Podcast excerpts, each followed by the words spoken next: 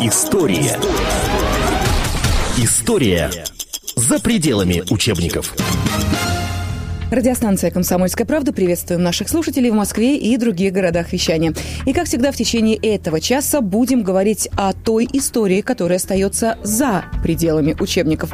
И сегодня в студии журналист «Комсомольской правды» Оксана Фомина. Здравствуйте. Я Елена Фонина и наш гость, журналист, политический консультант и писатель Анатолий Вассерман. Анатолий Александрович, здравствуйте. Здравствуйте. А, писатель, потому что «Скелеты в шкафу. Истории» — это книга, которая вышла в свет вот-вот совсем. И тем совсем. не менее, все-таки не писатель, поскольку это не самостоятельное произведение. Это сборник статей, уже публиковавшихся ранее. Более того, практически все эти статьи можно найти и в интернете. Тем не менее, э, мне кажется, что их стоит прочесть не на бумаге, причем не только потому, что на бумаге удобнее перелистывать, удобнее возвращаться к уже прочитанному, э, увидев какой-то новый ракурс в тексте. Важно еще и то, что для книги я многое в своих статьях комментирую заново. Все-таки, во-первых, не всегда вся э, накопленная масса фактов втискивается в рамки журнальной публикации. Кроме того, я сам постепенно узнаю что-то новое по уже, так сказать, пройденным темам. Ну и, наконец, мои собственные взгляды тоже не стоят на месте. Первые статьи в этот сборник, э, включенные, написаны, когда я сам был пламенным либертарианцем. Сейчас я уже очень далек от этой веры, и поэтому вынужден постоянно комментировать многие старые свои публикации. Единственное, чего я не делаю, я не правлю их задним числом. Ну, то есть, конечно, могу исправить опечатку, проскочившую когда-то по недосмотру, но содержательно не правлю. Потому что с детства помню замечательную фразу «Если бы я был такой умный сейчас, как моя жена потом», и мне очень не хочется разыгрывать роль этой жены. Но, тем не менее, все-таки э, скелеты в шкафу истории мы будем и сегодня, и в ближайшем выпуске нашей программы наружу вынимать. Ну, пусть история не обижается на человека, который решился на это. Итак, э, давайте мы, может быть, начнем, наверное, с России. Знаешь, я вообще хочу задать такой вопрос. Э, Откуда вы черпали материал для своей книги? Потому что вот э, он разнообразный. Мне кажется, что все имеющиеся в наличии энциклопедии вы уже давно, наверное, проштудировали. Нет, энциклопедии я, конечно, не изучал. Хотя время от времени приходится в них заглядывать для справки. Но, в принципе, я просто читаю много разного. И если читаешь более полувека подряд, то позади глаз неизбежно накапливается осадок. Ну, а вообще, насколько можно верить всем этим источникам, которые попадаются на глаза, тем более в нынешний век, в фальсификации великих просто? А верить, э, верить, конечно же, совершенно незачем. Надо не верить, а проверять. Меня все-таки э, в институте готовили в ученые, хотя я и пошел по другим специальностям, но готовили меня в ученые. А наука отличается от всех прочих занятий как раз тем, что в ней э, давно выработаны методы проверки любых предположений. Причем сами эти методы тоже постоянно совершенствуются. Э, И если э, подходить к любым книгам с этими методами, то чаще всего удается довольно быстро, если не установить истину, то, по крайней мере, отсеять явные заблуждения. Ну, давайте начнем уже демонстрировать. Это, знаете ли, как можно много говорить о любви, но лучше один раз испытать. Можно много говорить о тайнах, но лучше их показать и о них, соответственно, рассказать. Итак, Давайте возьмем вот э, в нашей сегодняшней программе, как я и говорила, то, что касается нашей страны, России. Начнем с России. Хорошо, давайте. Одна из самых старых заметок в этой книге посвящена тому, почему украинцы так любят сало. Вот. Ну, на самом деле, пристрастием к салу отличаются не только украинцы, но и венгры. Почему так? Потому что Украина и Венгрия были крайними северными точками исламской экспансии в Европе. Ну, то есть, конечно, есть еще и поволжские мусульмане, но там, в общем-то, издавна научились мирно сосуществовать представители разных религий. А вот на Украину и Венгрию мусульмане приходили исключительно в качестве захватчиков. Ну и в частности, грабили не только всякую мелочь, до которой могли дотянуться, но еще и скот угоняли. Поэтому крестьяне, в конце концов, стали разводить в первую очередь свиней, поскольку ислам запрещает употреблять в пищу свинину. Очень практично. Ну, ислам зародился в, в жарких краях, где свинину намного труднее сохранять, чем любое другое мясо. Вот. Ну и тогда турки и татары наладили хозяйственные связи в пограничных регионах и стали угонять свиней не на съедение, а на продажу. Вот. Крестьяне ответили тем, что стали раскармливать свиней до полной неспособности к самостоятельному передвижению. Проблема решена была. Да, а свинья где-то килограмм до ста накапливает мясо, дальше сало. Причем как раз когда начнется разрастание сала, свинья резко становится малоподвижной. Вот. Э, угонять их перестали, но пришлось потом все эти горы сала как-то использовать. Потому что просто обидно было, что столько корма на нее потрачено. Вот, между прочим, когда я впервые опубликовал эту заметку э, в газете «Обозрение из Одессы» в 92 году, один из вождей э, ук- э, украинских нацистов в Одессе, э, молдаванин Василий Барладяну, страшно обиделся и заявил, что на самом деле именно украинцы первыми одомашнили свиней и еще верблюдов. Верблюдов-то да, это исконное животное. Нет, ну что касается верблюдов, то действительно при раскопках э, в причерноморских степях были найдены э, кости ископаемых верблюдов. Э, примерно лет так 8-10 тысяч лет назад они там умирали. Вот, но история домашнего верблюда очень хорошо известна.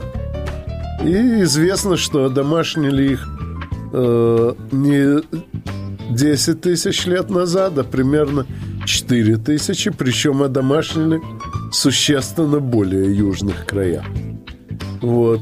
Так что единичные находки костей, несомненно, диких верблюдов, ну, э- это видно потому, что э, кости эти найдены вдалеке от каких бы то ни было поселений, хоть современных, хоть ископаемых. Вот, то есть это явно были дикие верблюды, которые просто бродили по степям. Понятно, что к одомашниванию это не имеет отношения.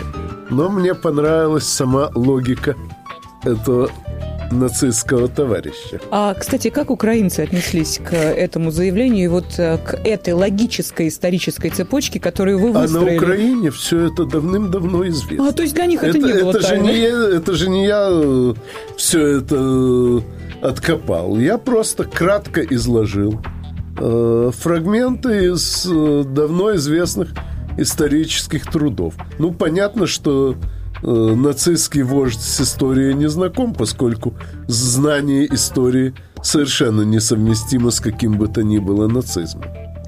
Вот, поэтому он решил, что это оскорбительно. А в принципе история давно известна и вовсе не мною придуманная. Ну а если говорить все-таки о политических событиях, Ну. вот уж где тайн и загадок предостаточно, и вот уж где поле для логических выводов, заключений, шарат. О политических историях я тут тоже довольно много писал, но с несколько другим подходом. Ну, во-первых, я как правоверный марксист подхожу к изучению всех общественных явлений с экономического конца. И причем экономику понимаю достаточно широко. В частности, в этой книге есть несколько э, статей, посвященных различным военным событиям. Там я изучаю в основном логистическую сторону этих событий. Ну, логистика э, – это изначально этот термин означал снабжение войск. Уже потом понятие распространили на любые службы доставки и снабжения. Так вот, когда накладываешь карту боевых действий на карту дорожной сети, очень многое проясняется. Например, почему был основан Санкт-Петербург в довольно-таки неудобном месте? А потому что шла Северная война. И при тогдашних средствах связи царь просто не мог бы руководить боевыми действиями, сидя в Москве. А постоянно пребывать в войсках тоже не мог.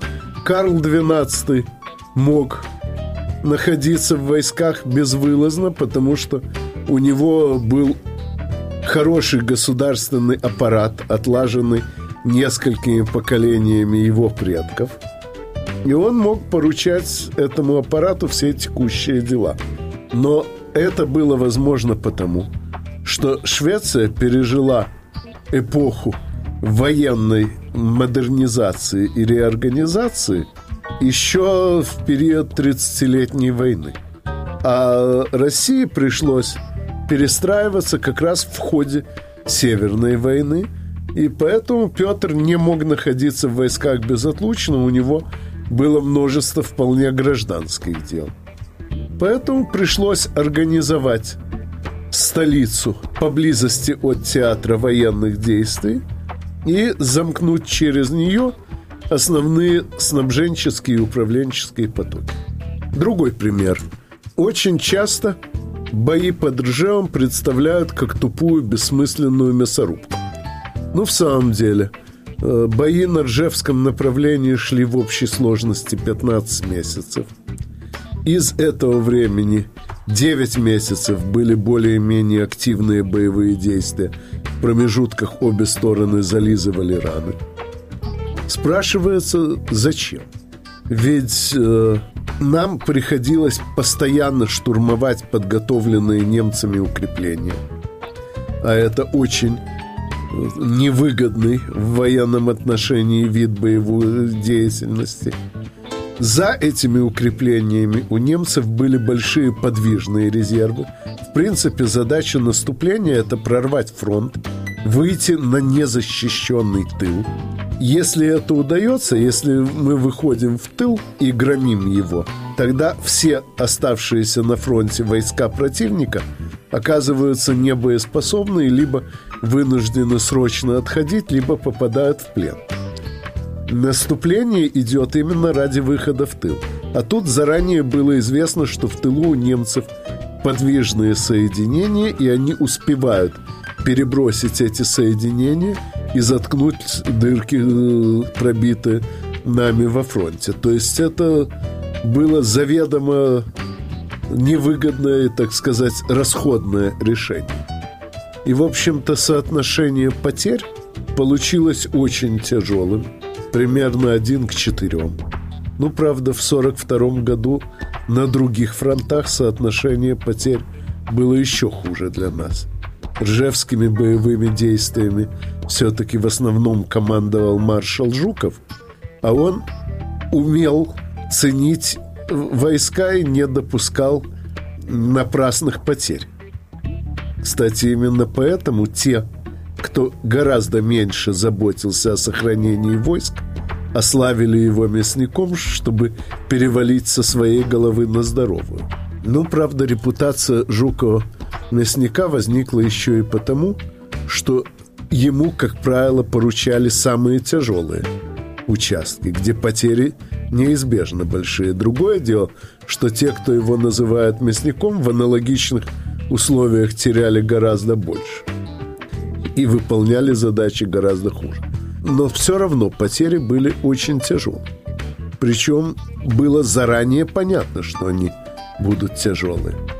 Поэтому рассказывают, что под Ржевом была тупая мясорубка. Угу. Поэтому, скажем, в НТВшном фильме о Ржеве постоянно подчеркивается, что потери были большие и бессмысленные. Так вот, эти потери выглядят бессмысленными, если смотреть только на Ржев. А если посмотреть на всю карту боевых действий 42 года и наложить ее на тогдашнюю дорожную карту, то картина становится совершенно очевидная. То есть тогда ключевые события происходили на флангах. В Ленинграде, блокированном, на Северном Кавказе, через который немцы пытались прорваться, в Закавказье и разгромить основные наши тогдашние нефтяные месторождения. И в Сталинграде. Бои в Сталинграде были для немцев просто прикрытием их северокавказской операции. То есть смысл прорыва к Сталинграду был только в том, чтобы не дать нам перебросить все резервы на Кавказ. Так вот, во всех этих местах мы не могли перебрасывать достаточные подкрепления. Ну, Ленинград вообще в блокаде. Сталинград, ну, достаточно сказать, что половина войск, отправляемых в Сталинград, высаживалась на сотню километров севернее и давила на немцев с северного фланга, чтобы не дать им перебросить в Сталинград все свои силы. Просто транспортные потоки на сам Сталинград были слишком узкими. Там невозможно было перебросить всех солдат, которых туда направляли. Ну а на Северном Кавказе там вообще наши войска вынуждены были двигаться кружным путем через Каспий. Зато Ржев находится на магистрали Москва-Смоленск.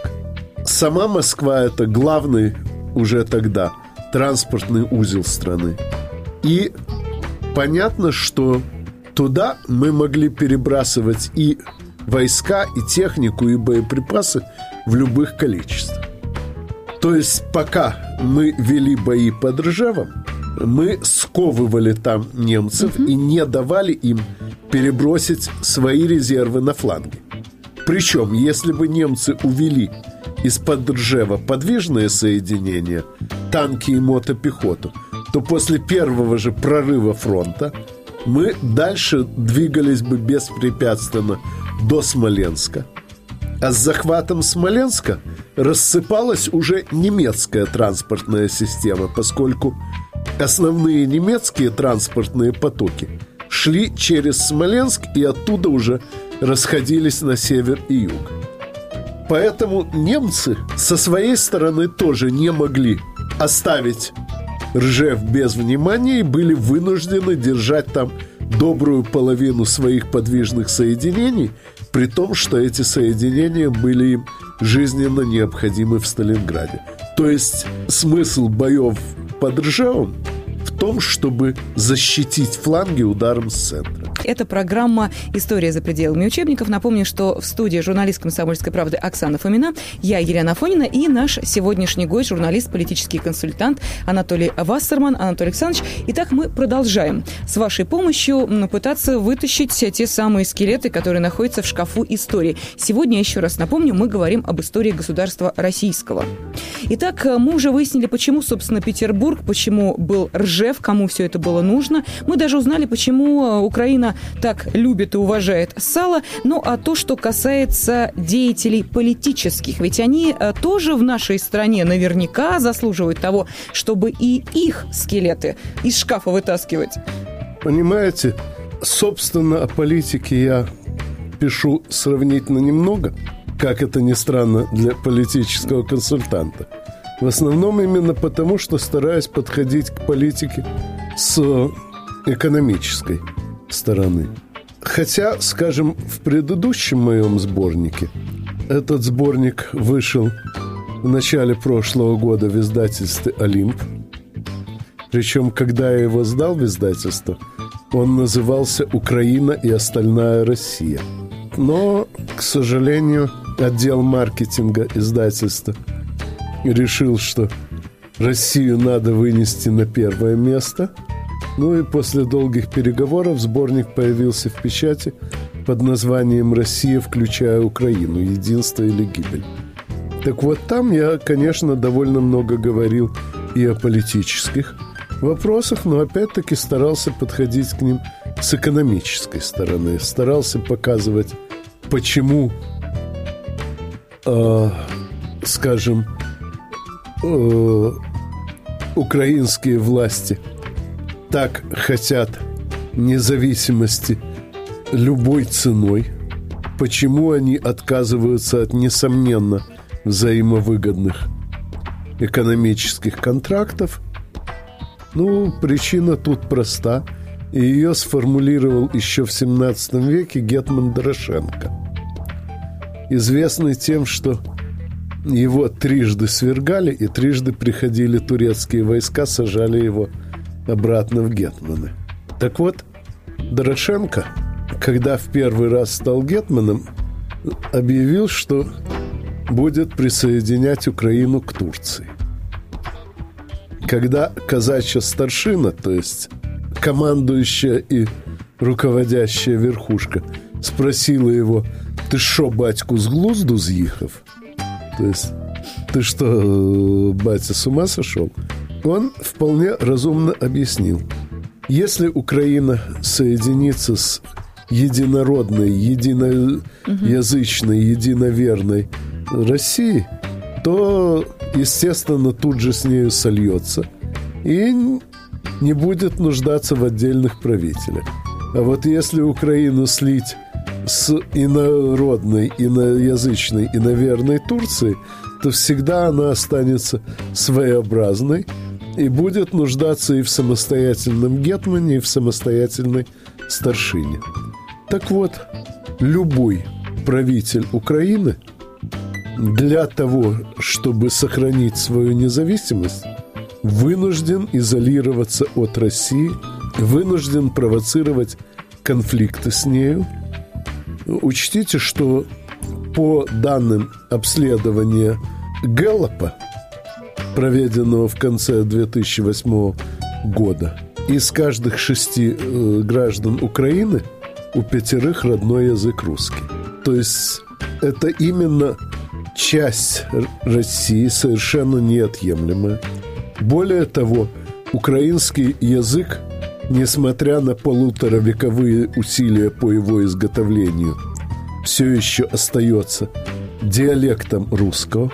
Ну, словарь удалось склепать новый, в основном э, путем заимствований, но синтаксис остался русским. И поэтому Собственно, понять хитросплетение украинской политики можно именно исходя из понимания того, что большинство украинцев – это русские, причем подавляющее большинство, пять шестых населения, что Украина – это часть России по всем показателям, и по культуре, и по традициям, Э, постоянное заявление украинцев о европейских традициях и европейском выборе – это попытки замаскировать реальное положение дел от самих себя. Так вот, если понимать, что речь идет не о национализме, а о сепаратизме, то очень многие странности политики Украины становятся вполне понятны. Ну хорошо, тогда, э, опять же, политико-экономические э, скелеты хочется вытащить из шкафа. А что касается наших довольно сложных отношений с э, народами Северного Кавказа, например, отношений, которые никак не могут стать добрососедскими и дружескими, охарактеризовать Эти отношения могут быть добрососедскими и дружескими при одном единственном условии. Если на Северном Кавказе людям будет что делать. Грубо говоря, войны начинаются в тех случаях, когда накапливается достаточное количество безработных вторых сыновей. Поскольку Северный Кавказ еще не вполне поражен цивилизационной малодетностью, это, надо сказать, болезнь, через которую прошли очень многие развитые цивилизации – Достаточно напомнить, что в императорском Риме приходилось принимать специальные законы, прямо предписывающие представителям высших слоев общества иметь достаточное количество детей под угрозой штрафов и даже конфискации имущества. Э, ну, это тоже мало помогало. Так вот, Северный Кавказ пока этой болезнью не поражен – Вторых сыновей там много. И, следовательно, единственный шанс не допустить их к войне – это сделать, чтобы они не были безработными. А это требует целенаправленных вложений самого разного рода. От прямого финансирования создания рабочих мест и до радикальной реорганизации всего – народного хозяйства, чтобы, грубо говоря, это были именно рабочие места, а не пособия по безработице, замаскированные восьмичасовой отсидкой на рабочем месте. Но финансовые вкачивания и вливания есть. А вот э, есть. все остальное... Но сейчас эти вливания идут не в создание рабочих мест, а именно в пособие по безработице. Или в развлечения какие-нибудь или в покупку э, роскошных автомобилей, это мы тоже знаем, но отнюдь не безработными, о которых вы сейчас говорите, и которые, собственно, действительно, в общем, и э, являются определенной а это уже даже вопрос, опасностью и угрозой. Вот... Это уже вопрос более сложный. В какой-то мере он затронут в следующем моем сборнике, который сейчас готовится к печати. В этот сборник вошли все мои статьи, опубликованные в бизнес-журнале. Правда, некоторые из этих статей печатались и в предыдущих сборниках, но думаю, что издательство все-таки решит выпустить их повторно, потому что в общем контексте бизнес-журнала они выглядят совершенно иначе, нежели в других контекстах. Вот в этом сборнике есть довольно много статей из того же бизнес-журнала. Есть, например, рассказ о том, почему в 1938 году в СССР приняли на вооружение самозарядную винтовку Токарева, а Симонова, хотя винтовка Симонова была бесспорно лучше по всем показателям.